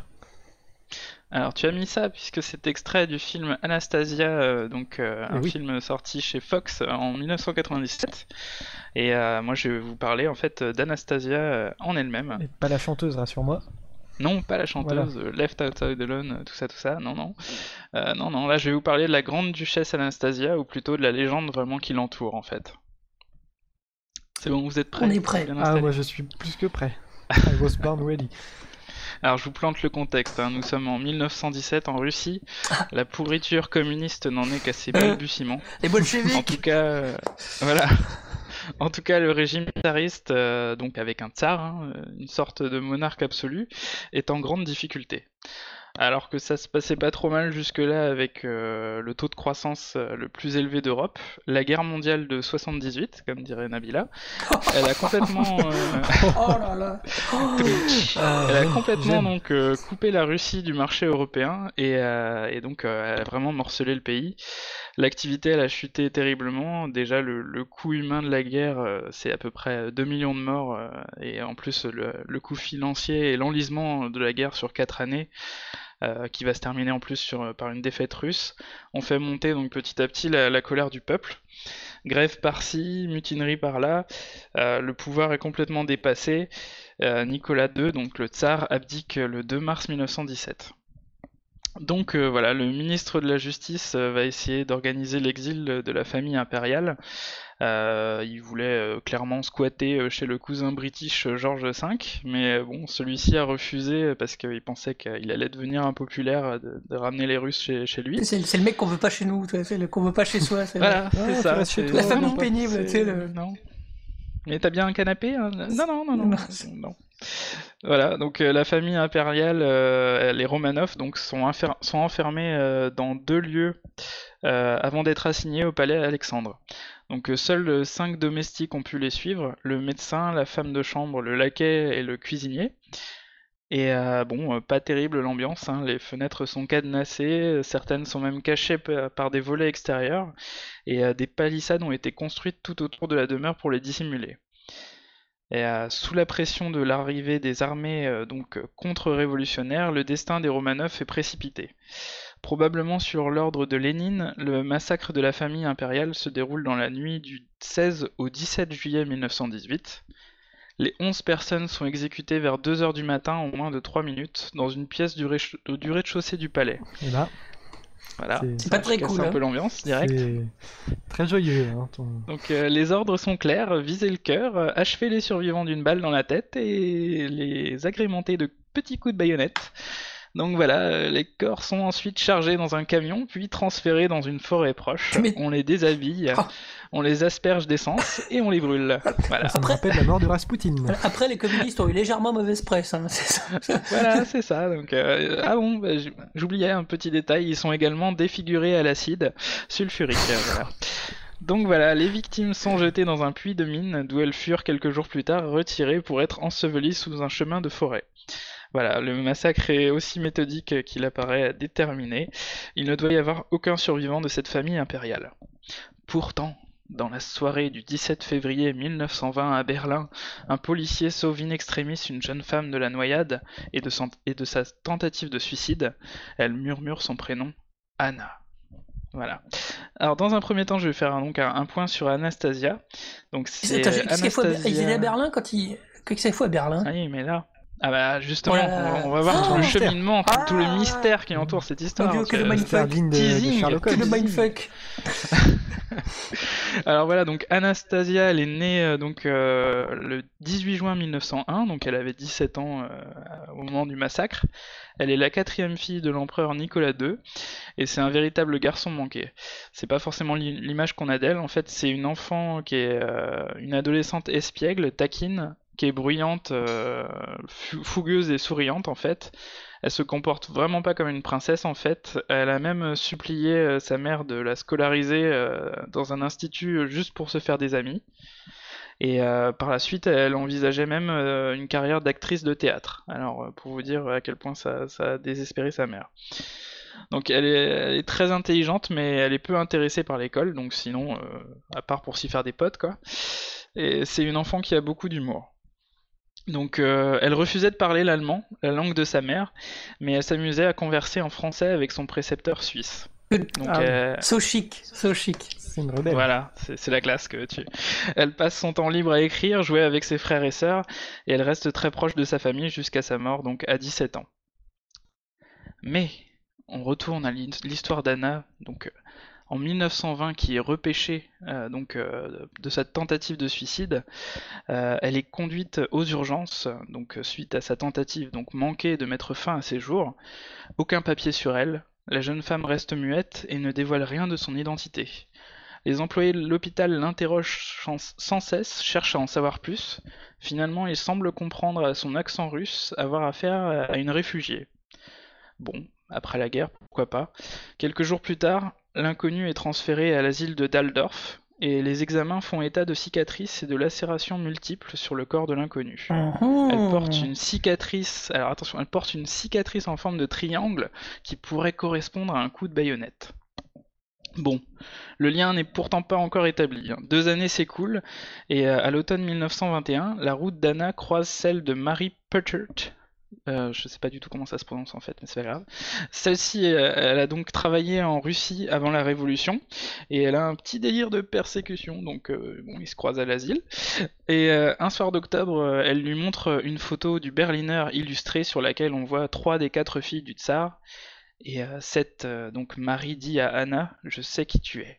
Et Anna lui répond, tais-toi. Oh. Oh, et c'est digne d'un- d'une bonne série ou d'un bon film. T'as vu ça? Donc la rumeur se répand alors petit à petit. En mars 1922, il y a le capitaine Nicolas von Schrabe qui, euh, qui est surpris de voir qu'Anna ne comprend pas le russe. Alors que pourtant, justement, c'est sa langue euh, Ouais. censée être natale, a priori. Et euh, pire, euh, lui, il ne reconnaît pas du tout euh, la tsarine. Mince. Donc, euh, intrigué, il invite la baronne Sophie Buxhoveden, qui ne la reconnaît pas. Mais elle, en même temps, elle était complètement à la ramasse. euh, Elle pensait que c'était euh, Tatiana. Enfin, elle pensait que c'était censé être Tatiana, alors que là, c'est censé être Anastasia, quand même. Donc, euh, voilà. Les baronnes, c'est plus ce que était c'était. hein. complètement à la ramasse. Voilà, c'est. Donc euh, ils ont fait venir également la nourrice d'Anastasia et euh, une de ses camarades qui eux la reconnaissent. Ils disent cette personne est Anastasia. Ouais, mais il n'y a pas des, y a Bon, plus alors. d'équivoque là. Ouais. On se dit mais le doute n'est plus permis. Les enfants même du docteur Bodkin ainsi qu'un blessé français reconnaissent l'impératrice. Euh, D'ailleurs, elle, évoque, euh, elle a un détail euh, troublant. Quand elle voit le blessé français, elle l'appelle l'homme aux poches. Il faut Mhm. savoir que elle avait en fait visité avec son père des blessés, des prisonniers en fait, euh, des prisonniers euh, faits par les Russes, et elle avait vu ce soldat français qui avait tout le temps les mains dans ses poches et elle l'avait appelé l'homme aux poches. Alors voilà, c'est une anecdote qu'elle ne peut pas inventer quoi, clairement. On dirait des légendes urbaines de péremptoire. C'est trop. Pas Il n'y a pas assez de chats par contre. Mais bon, Oh, euh, cependant, beaucoup aussi ne la reconnaissent pas. Et le fait qu'elle ne parle ni le français ni l'anglais et ne reconnaissent pas du tout le russe, euh, donc elle parlait qu'allemand, ça, ça, vraiment, ça intrigue beaucoup. Donc bon, commence à y avoir une sorte de buzz médiatique autour d'elle. Donc euh, le baron Arthur von Kleist l'a fait sortir de l'asile. Et, Parce que pendant ce temps-là, il euh, était toujours dans l'asile. voilà, c'est ça. Elle cool. se faisait visiter en fait, tout simplement. et euh, donc là, le, le baron va la sortir de l'asile et la prendre sous son aile. Et donc elle, elle va commencer à prendre confiance et elle va donner des détails sur son parcours. Alors elle est expliquée par exemple qu'un garde bolchevique nommé Alexander Tchaïkovski, donc, euh, Comme le compositeur. aucun lien euh, Comme- fils unique. Euh, donc il, il était lui donc chargé d'enlever les cadavres après la tuerie. Alors lui aurait constaté qu'elle respirait encore et il avait décidé de la sauver. Ah, Il l'a enveloppée dans une couverture afin de lui faire passer la frontière et de l'épouser en Roumanie. Quel beau je projet. pleure. Elle eut donc un enfant de lui euh, en décembre Il a fait plus 1918. que l'épouser. Hein. Il a... Ouais. Bah, il a consommé, quoi, voilà. hein. Et donc euh, ils ont eu euh, un enfant en décembre 1918, mais son mari a été tué quelques mois plus tard par des inconnus dans une rue de Bucarest. Il paraît que c'était mal fréquenté. Elle est donc tombée en dépression et son enfant, euh, appelé Alexander, est envoyé dans un orphelinat. Son beau-frère l'a donc amené à Berlin, euh, où, esselée et désespérée, elle a tenté de se jeter dans le canal. Donc voilà, le lien est fait entre euh, Mm. la Russie et Berlin. Eh ouais. Il faut également dire qu'à ce moment, La précipitation ainsi que le transfert donc euh, mené par les Rouges des cadavres et les enquêtes menées par les contre-révolutionnaires ont amené un doute. Lors d'un interrogatoire, en fait, un soldat aurait certifié qu'il manquait un corps avant de les enterrer. Travail bâclé. Anna. Et que Ouais. pendant le chemin, il aurait même entendu des gémissements humains. De plus, Anastasia aurait survécu au coup de feu et au coup des soldats dans la maison. Les soldats l'auraient alors frappée de nouveau, sans vérifier si celle-ci était véritablement morte. C'est pas pro ça. Non, c'est c'est Je cautionne pas, mais c'est pas pro. Désolé. C'est bâclé, c'est bâclé. La rumeur en plus se répand que, que donc un corps manque à l'appel, et la grande duchesse a pu être protégée par des, des balles par ses bijoux et les joyaux cousus sur ses habits, sur lesquels les balles auraient pu ricocher. Ah, C'est Hmm. comme dans l'arme fatale ou un truc comme ça. Oui, ouais, ouais, oui. euh, Ou des. Il y a un truc. Le briquet en or. Oui, le briquet en or où il y a le. Non, c'est dans Révolution, je crois, où il prend une balle et il y a un. Il a une espèce de flasque qui prend la balle. Bon, ça. C'est un Ah, classique. En tout cas, malheureusement, malgré plusieurs soutiens, euh, après octobre 1928, la famille impériale euh, donc euh, explique euh, qu'elle ne reconnaît définitivement pas Anna Anderson. Pourtant, euh, elle a cité pour se justifier l'oncle Ernie, qui était euh, Ernst, Ernst de Hesse, un frère de l'ex-tsarine, qui a révélé euh, l'avoir vu la dernière fois en décembre 1916 en Russie. Euh, cette allégation sous-entend un grave secret politique. En fait, ce prince allemand, euh, s'il avait vraiment été en Russie à ce moment-là, euh, ça voulait dire qu'il était en train de- d'envisager de trahir les Alliés en faisant une paix séparée avec la Russie. Donc, clairement, Ernst de Hesse, il a dit non, non, j'y étais pas. Non, non, j'étais pas, j'ai rien vu. Oubliez-moi. Voilà, c'est ça. Donc c'était la- la- l'anecdote qui tombait mal, quoi. Alors, euh, justement, donc lui, ce, personnage a engagé un détective privé qui a assuré que la jeune fille euh, se nommait en fait Franciska Szwandowska, une ouvrière polonaise. Donc en fait pour faire tomber euh, définitivement les rumeurs sur le fait qu'elle était bien Anastasia. Malgré tout, en mai 1965, un témoin assermenté, donc obligé de dire la vérité forcément, le prince Dimitri Galitzine confirmera devant le tribunal de Hambourg que Ernst de Hesse était bien en décembre 1916, 1916 en Russie. Que de mensonges dans cette histoire. Eh oui. Ah non, En mais c'est- 1927. C'est le complot Kennedy, quoi. C'est. euh, En 1927, sceptique relativement à sa possible survie, il tenta plusieurs fois de la piéger en lui communiquant de fausses informations. Et elle a corrigé tout aussitôt. Donc en 1958, peu avant sa mort, il témoigna de nouveau sous serment l'avoir vraiment reconnue en tant qu'Anastasia. En France, ça a fait un peu écho à partir de 1907, la, journa- la journaliste du Figaro Dominique Auclair, après confrontation de tous les points de vue et la découverte qu'elle parlait le français et servait le thé au lait à l'anglaise, lait d'abord, thé ensuite, prit fait et cause pour elle et lui consacra un livre. Sa tante, donc la sœur de Nicolas II, lui accorda également son plein soutien en 1967. Pourtant, un an plus tard, on a cessé officiellement de voir en elle l'héritière de toutes les Russies.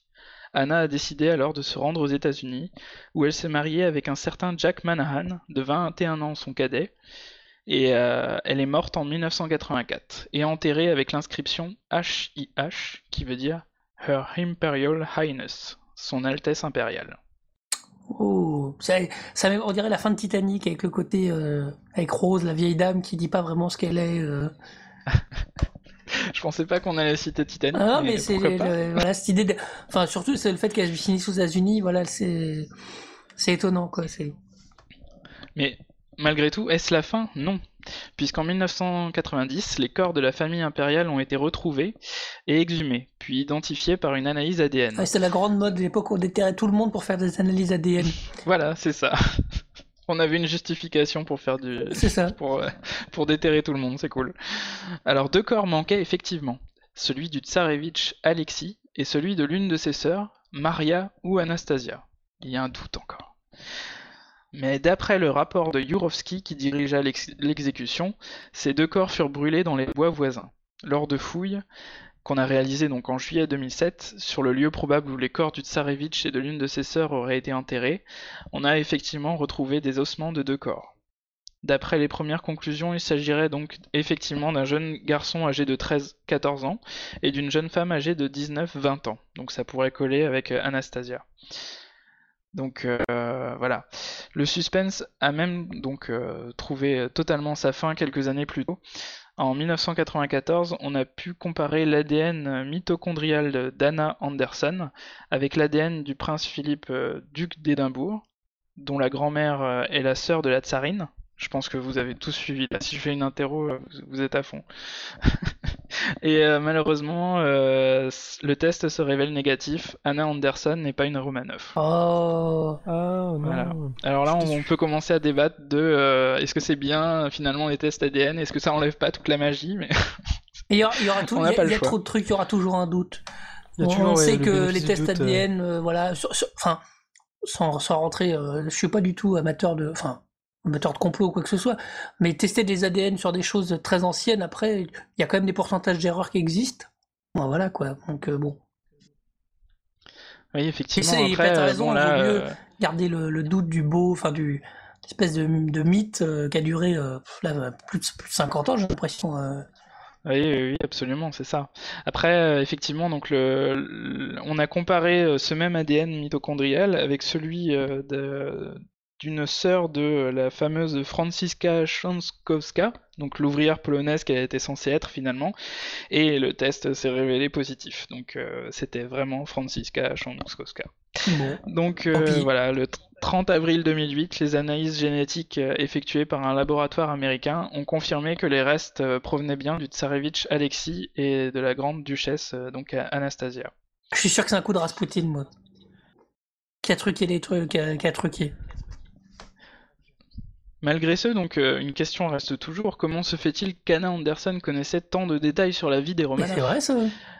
Euh, bah, Jean Descartes, qui est auteur de l'ouvrage La saga des Romanov, a répondu à cette question en disant que Anna Anderson était une pauvre femme traumatisée physiquement et moralement par la guerre, à qui des escrocs avaient fait croire à son identité prestigieuse, totalement inventée, dans le but d'émouvoir, de convaincre et surtout de capter le magot impérial. À partir de sa ressemblance, ils lui ont fabriqué une mémoire avec assez d'habileté pour que certaines personnes succombent et valident l'invraisemblable.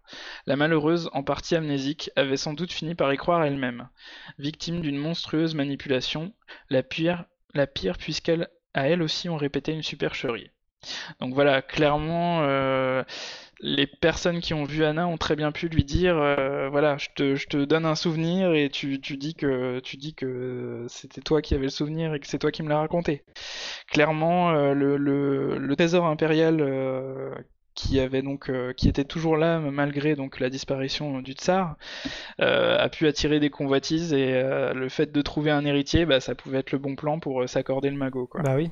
Ah Bon, oui. Encore que le magot impérial, après, euh, après le, le- le- À mon avis, a dû être remis au peuple, normalement. euh, Euh, ouais non sur, le, peut-être pas. sur le principe, normalement, il, a dû- il aurait dû être redistribué égalitairement. au Normalement, peuple. ouais. Alors concrètement c'était quand même plus de 100 250 millions d'euros hein, sur des comptes en Angleterre Ah pour chacun des enfants en cas d'exil forcé. Ah oui, en cas d'exil forcé. Moi aussi, je suis un pardon. fils Romanov. Non, je vous ai peut-être. Non, ça, ça marche plus. Tu, tu vois ça peut attirer des convoitises quand même concrètement. D'accord, hein, oui, ça. je comprends mieux maintenant la Je ne relèverai pas Barberousse qui nous dit qu'un autre laboratoire a confirmé qu'elle était bien la fille d'Yves Montand. Par contre, la pure loose, c'est que la banque a dévoilé que le tsar avait vidé les, coffres en 1916 Dommage. pour soutenir en fait l'effort de guerre. Ah, excellent. Donc ils se sont vraiment fait chier pour rien quoi. Avec 50 ans de supercherie, euh, ça y est, on va toucher le chèque. Ah non, vieux, il n'y a plus rien. Oh. Donc ça veut dire que même encore maintenant, il y a encore des recherches euh, sur cette histoire. Bah oui, parce que 2008, c'est. euh, Il y avait même euh, l'histoire complètement euh, folle de Eugenia Smith, également connue sous le nom euh, d'Eugenia Drabek Smetsiko. Smetsiko, euh, non pardon. Et, euh, elle était née en décembre 1899, elle vivait à Chicago, et euh, elle était l'auteur d'une biographie de la grande duchesse Anastasia Nikolaïevna Romanov, dans laquelle elle clame être Anastasia. Encore une autre. Alors, une Ouais, autre voilà, sauf Eh qu'elle, elle, elle vivait à Chicago. Et euh, bien que beaucoup de femmes se soient fait passer pour la grande duchesse Anastasia depuis le début, euh, seules elle et Anna Anderson ont réussi à répandre leur histoire. Alors, euh, selon les papiers de naturalisation qu'elle avait remplis en 1929, donc lors de son émigration aux États-Unis, euh, elle était née en 1899 en, en Bucovine, c'est une région entre la Roumanie et l'Ukraine maintenant. Et euh, bon, elle a présenté un peu plus tard donc une biographie sur Anastasia à un éditeur. euh, comme ayant été écrite par la grande duchesse elle-même. Et euh, l'éditeur a exigé qu'elle passe au détecteur de mensonges et elle a échoué. Ah, d'accord. Ouais, enfin, l'écriteur de mensonges, bon. Et donc, elle, elle, elle s'est pas laissée démonter. Elle a dit euh, non, mais c'est pas, euh, c'est pas une biographie de Anastasia. Après, elle a, elle a commencé à dire je suis Anastasia. Donc, euh, En fait, elle a changé donc par la suite sur sa déclaration donc euh, son- sa date et son lieu de naissance. Euh, maintenant, donc, elle était née euh, le 18 juin 1901 à Saint-Pétersbourg, tout comme la grande duchesse. Elle est devenue très célèbre aux États-Unis lorsque le magasin américain Life publia un article euh, en octobre 63 en affirmant qu'elle semblait bien être la véritable Anastasia. Si, si, Cependant, si c'est voilà, les journalistes le- qui le disent, c'est vrai, hein, c'est bien connu. Cependant, le magazine a fait observer qu'elle n'a pas réussi à convaincre deux anthropologues qui ont comparé son visage avec celui d'Anastasia, et une graphologue qui n'a trouvé aucune ressemblance entre son écriture et celle de la grande duchesse. Donc euh, la prétendante a d'ailleurs refusé de passer des tests ADN pour confirmer les doutes des scientifiques. m'étonnes. Voilà. Arrivé, arrivé là, je pense Celle-là que- m'a l'air un peu plus moisi que l'autre, hein, quand même. hein. Ça c'est quand même la plus grosse loseuse, hein, ça c'est voilà. Elle était euh, passionnée de peinture, elle faisait d'ailleurs ses propres tableaux et elle représentait des scènes de sa prétendue enfance avec la famille impériale. Bon c'est là que tu commences à Ouais, te dire ouais. c'est grave. Gros, gros pipeau, hein. Donc ces tableaux font à présent partie d'une collection privée. Elle avait même euh, créé la fondation Saint-Nicolas. Et euh, lors de sa mort, beaucoup de journaux ont annoncé son décès avec la date de naissance d'Anastasia. Mais euh, contrairement à Anna Anderson qui fut incinérée après sa mort, elle a été enterrée selon les procédés orthodoxes dans le cimetière Sainte Trinité du monastère orthodoxe de Jordanville à New York, la crémation étant interdite dans l'orthodoxie. Tu vois, même même elle, elle te laisse un petit doute sur la fin. Tu vois. Oui, quand même. voilà, bah, c'est c'est fini Et, malheureusement. et donc, c'est euh, c'est bien ce qui a inspiré le film. euh, C'était la Fox, je crois, le, le dessin animé de la Fox où, euh, où la belle Anastasia. Mais Je pense effectivement, pas que ce soit. Oui, non, non, mais oui, euh, effectivement, il y a toute la fuite. Euh, je sais même plus comment ça finit d'ailleurs, mais il y a toute une fuite où elle, elle s'échappe de Rasputin, le très très méchant Rasputin, euh, voilà, qui qui arrive à mettre pour se venger des Romanov, je sais plus pourquoi, mais arrive à mettre en place la révolution euh, bolchevique. hein. Enfin, c'est ça. Bah, c'est plus ou moins les euh, plus ou moins les Romanov qui ont une partie du moins du clan Romanov qui a fait euh, exécuter euh, assassiner euh, Rasputin donc Voilà. euh, effectivement il avait de quoi se venger Oui, puisque ça, dans le, film- dans le dessin animé, il est mort vu qu'il est à moitié vert ou je sais pas quoi. Enfin, voilà, c'est. oui mais pareil sur Rasputin il y a une légende qui dit que euh, bah, il était pas mort au final hein, et Absolument. il s'en est sorti C'est dingue. Ça, ça- ça pourrait faire l'objet d'une série télé, tu Ah vois. bah, c'est clair. Non, on ne chantera pas Rasputin. Non, non, c'est juste Non, pas non. possible. Ra, ra, Rasputin. Ferme-toi, Enfin plaît. bref. Ah ouais, c'est rigolo de voir les, les secrets d'histoire, un peu comme dirait l'autre. Oui, il y en euh. a plein. Je suis sûr qu'il y en a encore d'innombrables secrets. Bah nous, on a, c'est dans le même goût que nous, on a le, on a le masque de fer, voilà, qui est un truc célèbre euh, où on sait toujours pas ce que c'est, où il y a plein de, il y a tout et son contraire qui est dit, quoi. Tout à fait, oui. Ce sera tout? C'est bon? Bah je pense, j'ai passé des maths. Oui ce sera tout bah, bah. là euh, le, le malheur c'est qu'on sait ce que comment ça finit Bah hein, oui. euh, Mm. Ah, tu- Ouais, c'est dommage. Ça gâche une belle histoire au final. Enfin, une belle Oui, histoire. c'est clair relative belle histoire. Très bien. Bah, je pense qu'on arrive au bout. Ouais, je- On va passer. Attends, Oui, juste avant, j'ai oublié, euh, je, ça se fait pas, je, ça se fait pas du tout. J'ai oublié de remercier mes, de citer mes sources. Et ça se fait pas. Euh, je me suis, je me suis largement euh, inspiré et j'ai trouvé beaucoup d'informations sur un site qui s'appelle Buta Connexion, B-U-T-A euh, Connexion, euh, voilà. C'est www.buta-connexion.net, qui est une bible que je vous recommande, au- sur lequel le foncer sur Ghibli, où il y a vraiment tout. euh, c'est vraiment, vraiment un super, super site. Donc je vous recommande ça et j'y ai trouvé moi la plupart de ce que je vous ai raconté. Euh, donc voilà, donc je vous le recommande. J'aime bien citer mes sources, je trouve que ça fait euh, plus sérieux. Ah, mais t'as raison. Moi, Alors pas- Wikipédia et euh, je vous conseille d'aller voir les photos. je vous conseille d'aller voir les photos d'Anas- d'Anastasia donc et des euh, prétendantes. Il y en a qui ressemblent euh, absolument pas et il y en a pour lesquels c'est un peu plus troublant quoi. Ouais. Et nous on a on a Anastasia dans la dans la chatroom hein, quand même. hein. Oui, C'est la Elle classe. est là, on l'a retrouvée. Alors bon bah, je pense qu'on va passer à la conclusion et euh, je sais pas que mettre, mais je vais mettre ça comme jingle. Oh. Bon, on arrive à la, fin de l'émission. Au final, on a fait une, presque une heure et demie, donc on est dans les temps. Euh, chers invités, où est-ce qu'on vous retrouve, Laurent? Je sais que t'as t'as toujours une, une, un agenda de ministre quand ce qui concerne Oh, les podcasts. euh, bon, pour, pour faire simple, le, le broclash avec mon frère dont on a parlé tout à l'heure, où on se dispute sur un objet culturel, le euh, l'épisode tout frais est, est fini de monter, il va être publié Ah. dans quelques jours. Alors, je que chez Péremptoire, tu publies très très vite, donc je pense qu'au moment où sortira euh, les éclaireurs, le, le broclash sera certainement sorti, c'est l'épisode 11. Et du coup, je peux vous le spoiler parce que je l'ai déjà fait, il va parler de Moulin Rouge de Baz Luhrmann. Donc voilà, donc le broclash euh, www.thebroclash.fr euh, puis moi le Twitter at Laurent Doucet, la U R E N T D E U C E T. Donc sur voilà. Facebook aussi, hein Non, pas de Facebook. Ouais, et sur euh, ton compte YouTube où t'as des vidéos de chat aussi? Euh, non, j'ai un compte YouTube, mais euh, je sais pas pourquoi d'ailleurs, mais non, non, j'aime pas trop, j'aime pas beaucoup YouTube. Ah, c'est pas joli de se moquer. non, non. Ah, c'est pas pour me moquer. Euh, Matt, Bah écoute, euh, on peut retrouver des critiques sur euh, le, le site À vos écrans, donc euh, avec euh, l'ami Selim, euh, que vous retrouvez également dans Baraka Geek maintenant. Ils ont une page Facebook et deux épisodes euh, déjà donc de podcast sur la page Facebook. Euh, je participe également à Quid Novi dans le module tout aussi décérébré que ludique Panem. On attend le prochain. Voilà. Donc on attend le prochain, le- les questions sont prêtes, euh, les réponses aussi. Et euh, dis, que c'est il nous manque la plus faute, que les dis que invités. c'est la faute de Barberousse, non? C'est pas ça? Non, non, ça va, non, euh, il fait son boulot, le pépère. il faut trouver euh, Le juste des, des PPR, concurrents. ah, il va kiffer. Le problème, c'est plus de trouver les invités, tu vois, mais Oh. on fera appel à toi si- s'il y a un souci, euh, Laurent Doucet. Ah non, Ah, non, j'ai déjà fait, moi. À Panem, je, voilà, j'ai déjà fait Panem, j'ai fait le. déjà donné. Ah, tu repasses jamais deux fois où tu as... Euh, je- non, pas dans un jeu. Non, il y a plein. Je pense qu'il y a plein. Vous avez plein d'autres gens qui veulent participer parce que c'est vraiment fun. Euh, Nous, on s'était vraiment bien marré. hein. Bah écoutez, si vous souhaitez participer, vous pouvez nous écrire. euh, Moi, je peux pas participer, malheureusement. Euh. Mais de toute façon, comme dit Randall Flagg, Panem, c'est tout pourri. Voilà, gros- grosso modo. Et sinon, si vous voulez me suivre, c'est mattloves sur Twitter. Et également matt.blogspot.fr. Voilà. bon. Très bien.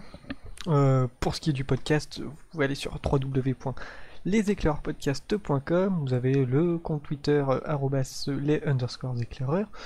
Euh, je vais aussi remercier Randall Fly qui nous a fait un magnifique gribouillon en live fait un sur euh, très beau un Totoro. Totoro. Et oui, que je mettrai le lien de toute façon pour aller voir ça. Et on va se retrouver la semaine prochaine pour cette fois-ci un éclairage euh, avec euh, des nouveaux invités. Je ne sais pas qui encore, je trouverai bien du monde. Et on se retrouve la semaine prochaine pour une nouvelle émission. Et on se quitte su- avec comme musique de fin euh, la marche des jouets de Victor Herbet. Donc on se voit la semaine prochaine. À Salut. bientôt. Merci à tous.